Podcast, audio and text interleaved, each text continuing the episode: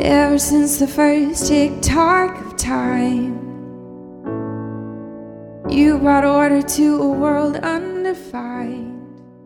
Welcome to the Genesis West podcast. Welcome to the Genesis West podcast. Welcome to the Genesis West podcast. Our, teaching, team is made up of men and women who love asking probing questions of each week's scripture portion, to which which our our community, responds responds. with curiosity, courage, and a desire to, to expand, expand in in faith. faith, hope, and love. We follow the Revised Common Lectionary and we follow the church calendar because they anchor us in something which can hold us, no matter what life throws our way. We exist to join God's work of cultivating new beginnings in all of us, everywhere. Cultivating new beginnings in all of us, everywhere. We exist to join God's work of cultivating new beginnings in all of us everywhere. We hope you enjoy this week's teaching. We hope you enjoy this week's teaching. We hope you enjoy this week's teaching.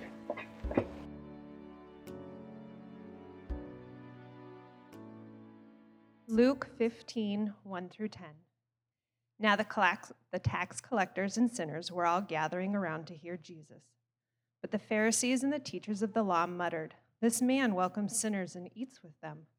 Then Jesus told them this parable Suppose one of you has a hundred sheep and loses one of them. Doesn't he leave the 99 in the open country and go after the lost sheep until he finds it?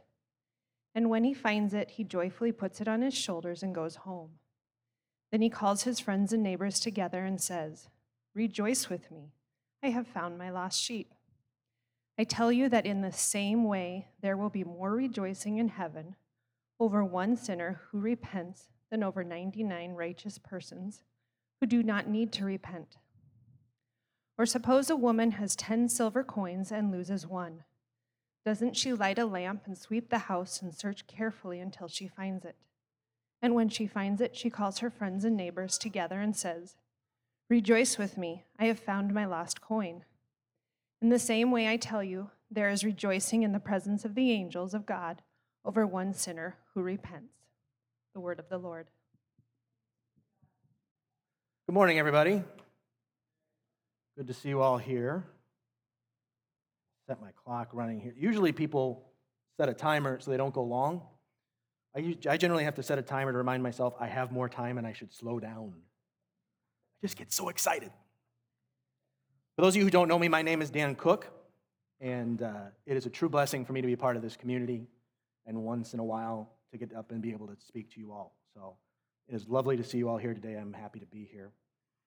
In this, uh, in this particular passage of Luke, I think one of the things you can draw from this passage is to talk about how we think about God, how we view God in our own minds.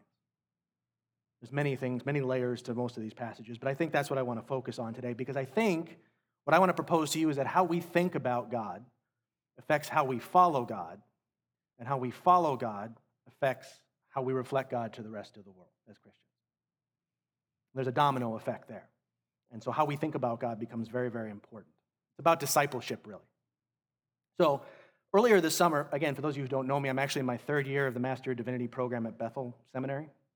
And earlier this year, and during the summer course, I took a class on uh, spiritual formation, in which the professor provided us with a PowerPoint that listed a bunch of different pictures of gods and had us react to that and talked a lot about this. So when I got this passage and realized this is what I was going to be preaching on, I thought, great, I'll break out that PowerPoint. It's going to be awesome. It'll be, and, and, and we don't have screens.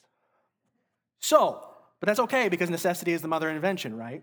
So what I decide I'm going to do is I'm going to do what I'm going to call an Amish PowerPoint. Keep it simple. And I'm not ripping on the Amish. The Amish are great. I love the, I love the Amish. But I'm going to hold up a couple of pictures and I'm going to walk them down the aisle so you all can see them. What I want you to do is focus on the depiction of God and your gut instinctual reaction, your emotional reaction. We won't get real theological for a little bit here. But just look at the picture and notice how you react to it, okay? So, this first one, most of you will recognize, or many of you will recognize, is from Michelangelo's piece on the Sistine Chapel. He painted the Genesis creation story, and this is God creating the sun and the moon.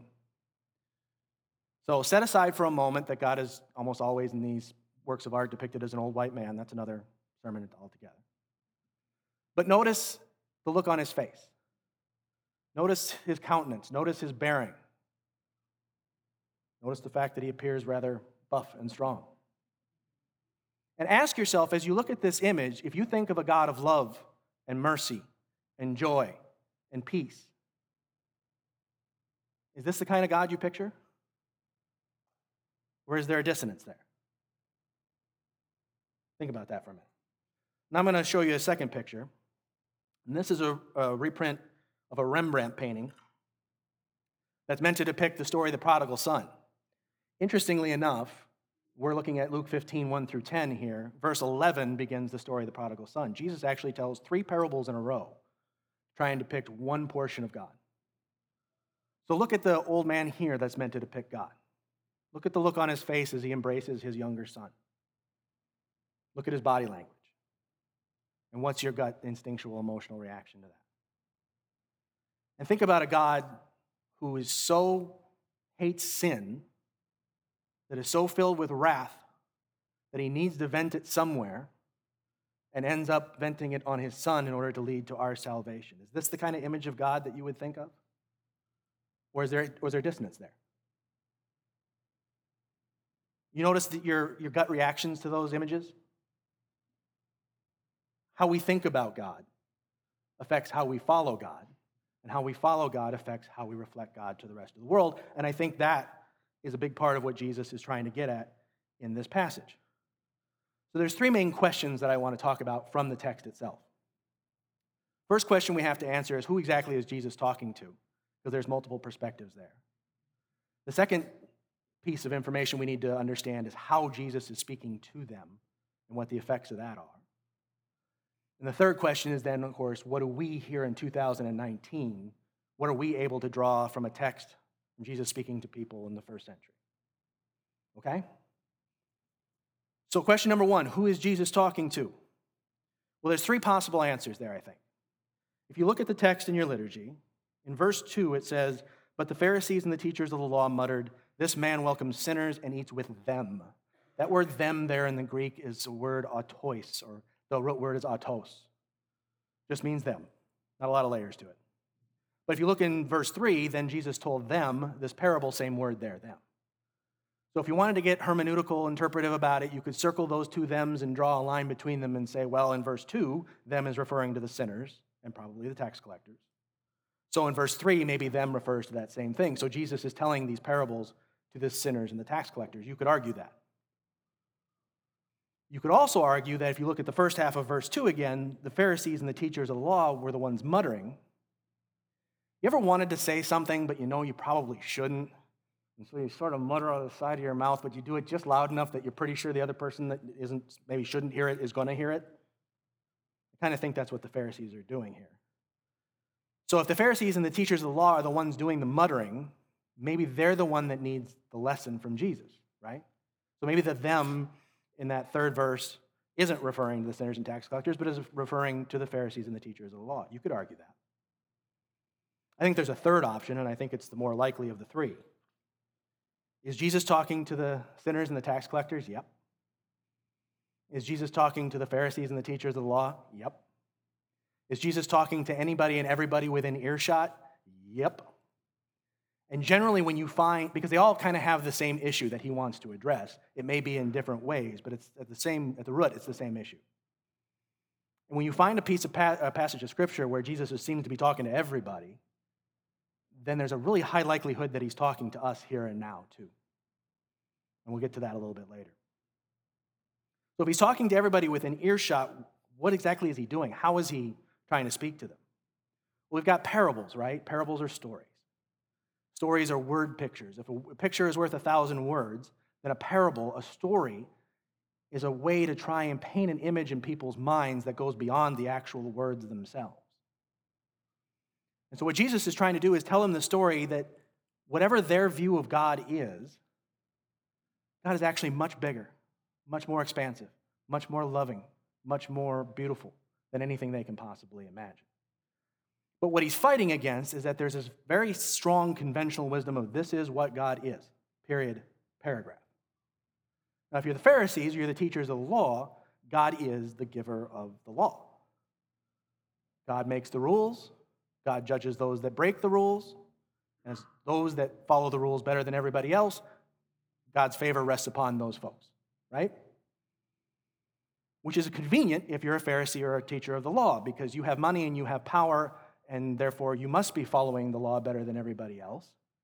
And it's too bad that those tax collectors have to act unethically in order to make their money and that the poor people remain poor. But if they followed the law a little bit better, they'd be just fine. God, God's favor would rest upon them as well. How the Pharisees and the tax collector and the teachers of the law, how those folks view God affects how they follow God, affects how they reflect God to everybody else.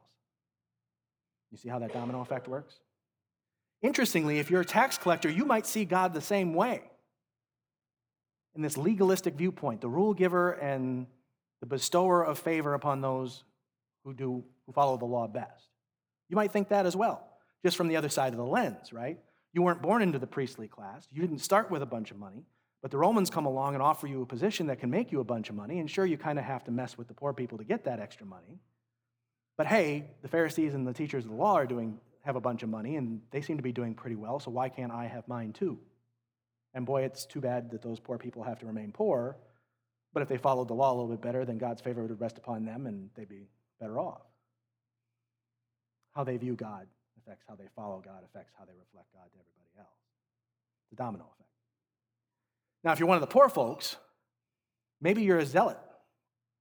Maybe you view God as a warrior deity, right? God's going to send the Messiah. The Messiah is going to raise an army. The army's going to overthrow the Romans. And you know what? There's some other people in that area that we're not too sure we like. So let's go ahead and take them over too. And we're going to rule the way God wants us to rule. We're going to solve our problems with violence because that's the kind of warrior God that God is. The problem is that when you view God through that kind of narrow lens as the warrior deity, you've now reduced God from the ever expansive version that we know and love to a warrior deity, to the same kind of thing that Horus was, to the same kind of thing Baal was, Chemosh, Yam, any of the other ancient Near Eastern warrior deities. God now is right in the mix with them, just another one of them. And if you follow a God that solves big picture problems with violence, then how are you likely to solve small picture problems in everyday life? Probably with violence. How you view God affects how you follow God, affects how you reflect God to everybody else. So, this is what Jesus is trying to fight uphill against. Jesus is trying to shake these folks out of this conventional wisdom, out of this standard way of viewing God, and trying to reveal a God that's much bigger, much more beautiful, much more expansive than what they can imagine. And in order to do that, he's got to shake them up a little bit. And that's where the parables come in, and how he structures the parables is very important. First of all, he uses very unlikely protagonists in these two parables, if you think about it. In the parable of the lost sheep, the person that stands in for God is a shepherd. In the parable of the lost coin, the person that stands in for God is a woman. Now, in that culture, in that time, in that place, neither shepherds nor women were very, high, very highly thought of. Shepherds didn't own the sheep, they worked for somebody else that owned the sheep. They didn't make a ton of money. Nobody was inviting a shepherd to a dinner party because after they'd been with livestock all day, guess what they smelled like? Nobody wanted them around. Women in that time and place, we know, weren't very highly thought of. Couldn't own property, couldn't testify in court, couldn't divorce their husbands, who could very easily divorce them. And yet, here's Jesus representing God in these two stories as a shepherd and as a woman. If you're a Pharisee or a teacher of the law, your brain is now leaking out your ear. He's just literally blowing your mind. How in the world can you compare God to these lowly members of society? Well, what are you doing? Right away, he's got them off balance. Right away, he's got them out of their comfort zone. Right away, he's got them thinking about something other than their conventional view of God. And then he hits them again by having these unconventional protagonists do things that don't really make sense. If you look at the parable of the lost sheep, verse 4 suppose one of you has a hundred sheep and loses one of them. Doesn't he leave the 99 in the open country and go after the lost sheep until he finds it? The implication is, of course he does. What else would he do? But think about that. If you're a shepherd, you don't own these sheep.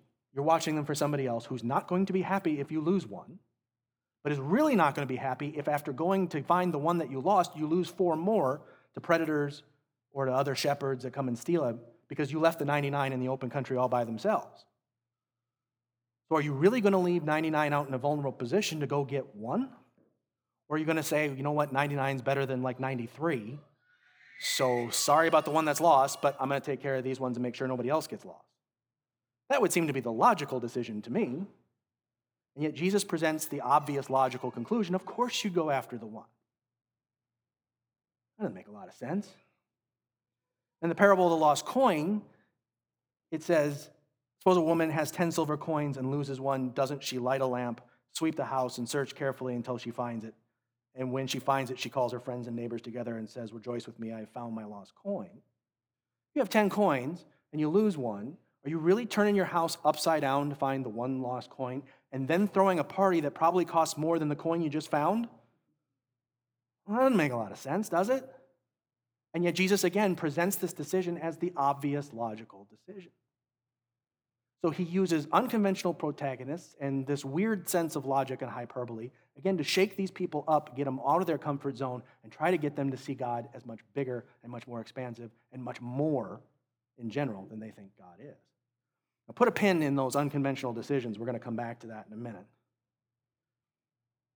But if how you think about God affects how you follow God, how you follow God affects how you reflect God to the rest of the world, and again, how you think about God becomes supremely important. And that's where I want to pivot to as we start to talk about what there is for us here today in 2019 in this passage. Three things I want to focus on. One, again, I think we today are just as susceptible to having too narrow a view of God as the folks that Jesus was talking to in this time and place. It can happen. What I'm going to try and tell you is that you cannot put God in a box and label it, no matter how articulate your label is, and put it up on the shelf and think, I'm good. I've got a pretty good idea what God's all about. As soon as you do that, you've limited God. And anything that limits God reduces God from who he rightly should be. And that's coming from somebody, look, you have to understand the gene pool that I come from. My mother's going to listen to this podcast, and she's going to be okay with this story, I hope. but here's, here's my mom in general. So if you go to my mom's desk, there's a bin for the big paper clips, and there's a bin for the little paper clips. Because sometimes you need a big paper clip, and sometimes you need a little paper clip, and you don't want to have to go picking through a bunch of paper clips to find what you need. This is my mom's mentality. And some of those genes filtered their way down into me. So I have bookshelves in my apartment at home, and the books are in specific spots for specific reasons. When I need to find a certain book, I want to know where to go. Beyond that, hesitate to tell this story. So I have a box set of the Chronicles of Narnia, right? I don't know how many of you know this, but you know, obviously C.S. Lewis published those books in a certain order. And then one day a kid wrote him and said, Well, wait a minute. The stuff that happens in The Magician's Nephew technically takes place before The Lion, the Witch, and the Wardrobe. Shouldn't we change the order of those books up? And C.S. Lewis, being a nice guy, wrote the kid back and said, Sure, yeah, that makes nothing but sense. You're probably right. Well, after C.S. Lewis's death, the publisher got a hold of that letter to the kid, I have no idea how, and went, Well, this must be how C.S. Lewis actually wanted these books ordered. Not sure that's actually true. I think he was just being nice to the kid. But if you go and find a box set now, they will have them often in that kid's order. But my brain says, no, they should be in the order that they were published because there's things in the one book that reference back to the other. No, so I would literally pull them out and I will reorder them the way that I think they should. I'm totally into putting stuff into certain orders in certain places because that's how my brain works. But I had to learn I can't do that with God. As soon as I start doing that with God, I've lost the plot. I've reduced God to something less than what God actually is. And as soon as you do that, you cost yourself as much as anything. I think part of that is what Jesus is trying to tell us here today. As soon as you think God is X, Y, or Z, you've missed something. Widen your gaze. God is more expansive, more loving, more beautiful than anything we can possibly imagine. That's one thing we can take from this.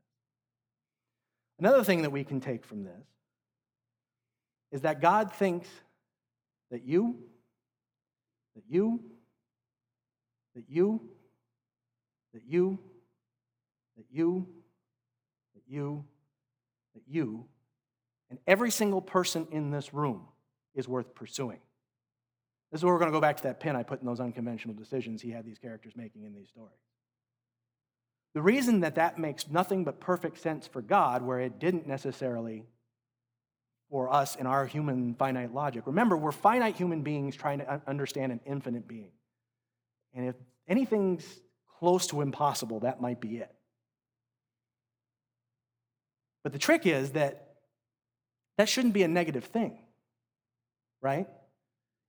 The temptation is to say that if we can't get our arms all the way around who God is, then why even try to figure any of it out? I think that's a natural human reaction.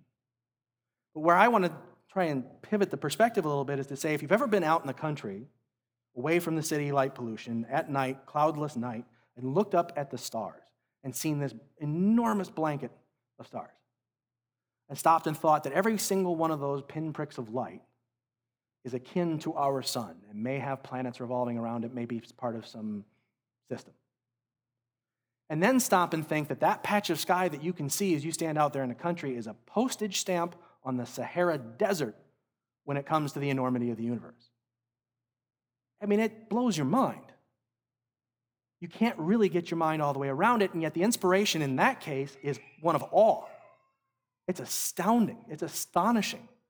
It's amazing that here we are on a planet in this enormous universe, and God cares about each and every single one of us. That's what I want to say. When you look at God and think, well, I can't get my arms all the way around it, why even bother trying? No, you can't get your arms all the way around it. Look at the universe. Look at the amazing breadth and depth of life that God has created. Isn't that amazing? Isn't that awe inspiring?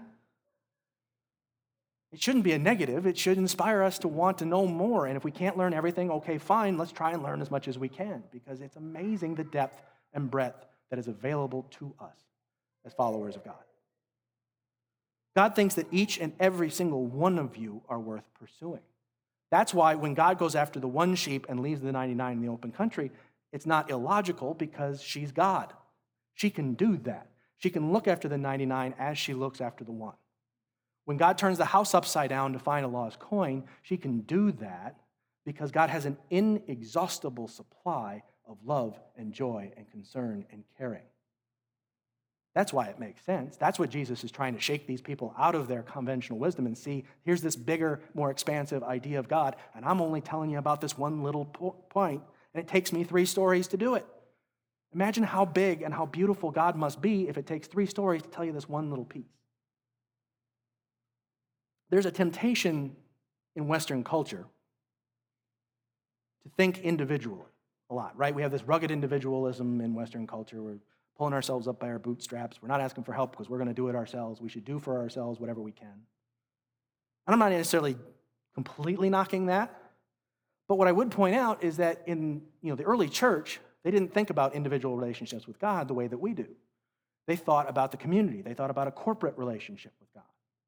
And so when we think individually about God, we miss a lot of the stuff that's here in the Bible in terms of how the early church interacted with Jesus and interacted with God.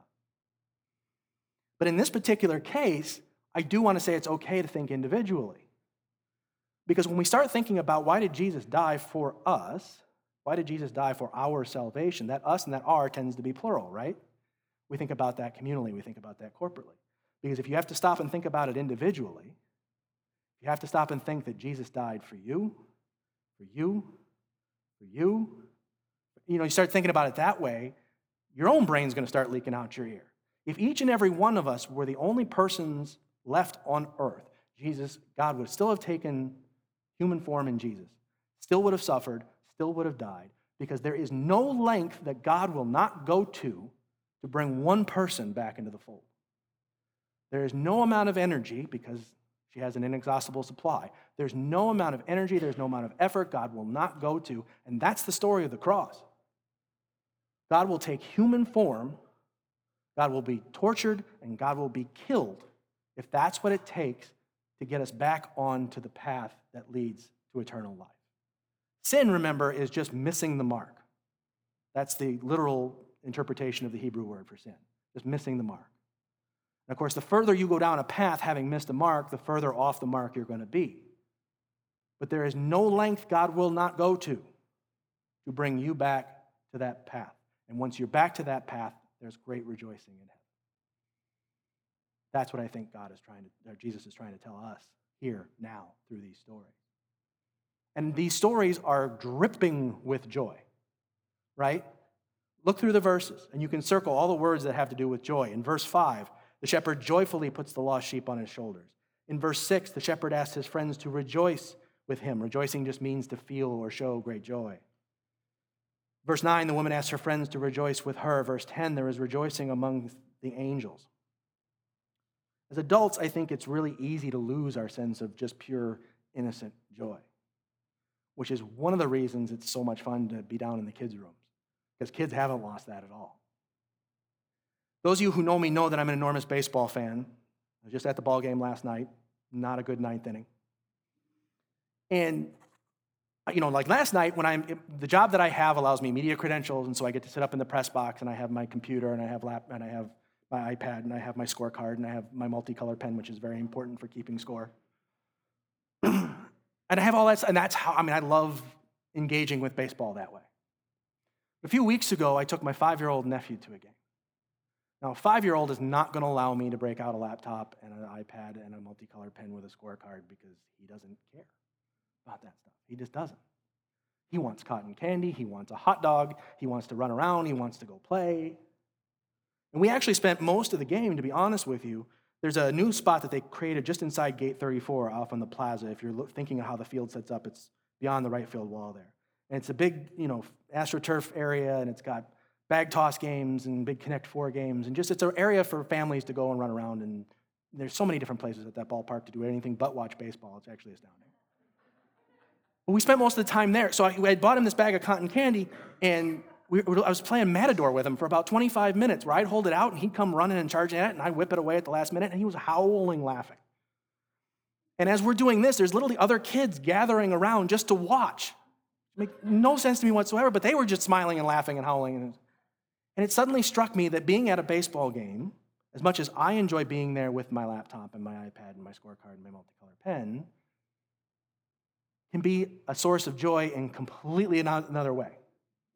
And seeing this five year old howling, laughing, and squealing and having fun as we played in this area and not watched a second of the game reminded me of that innocence and that pureness of that joy.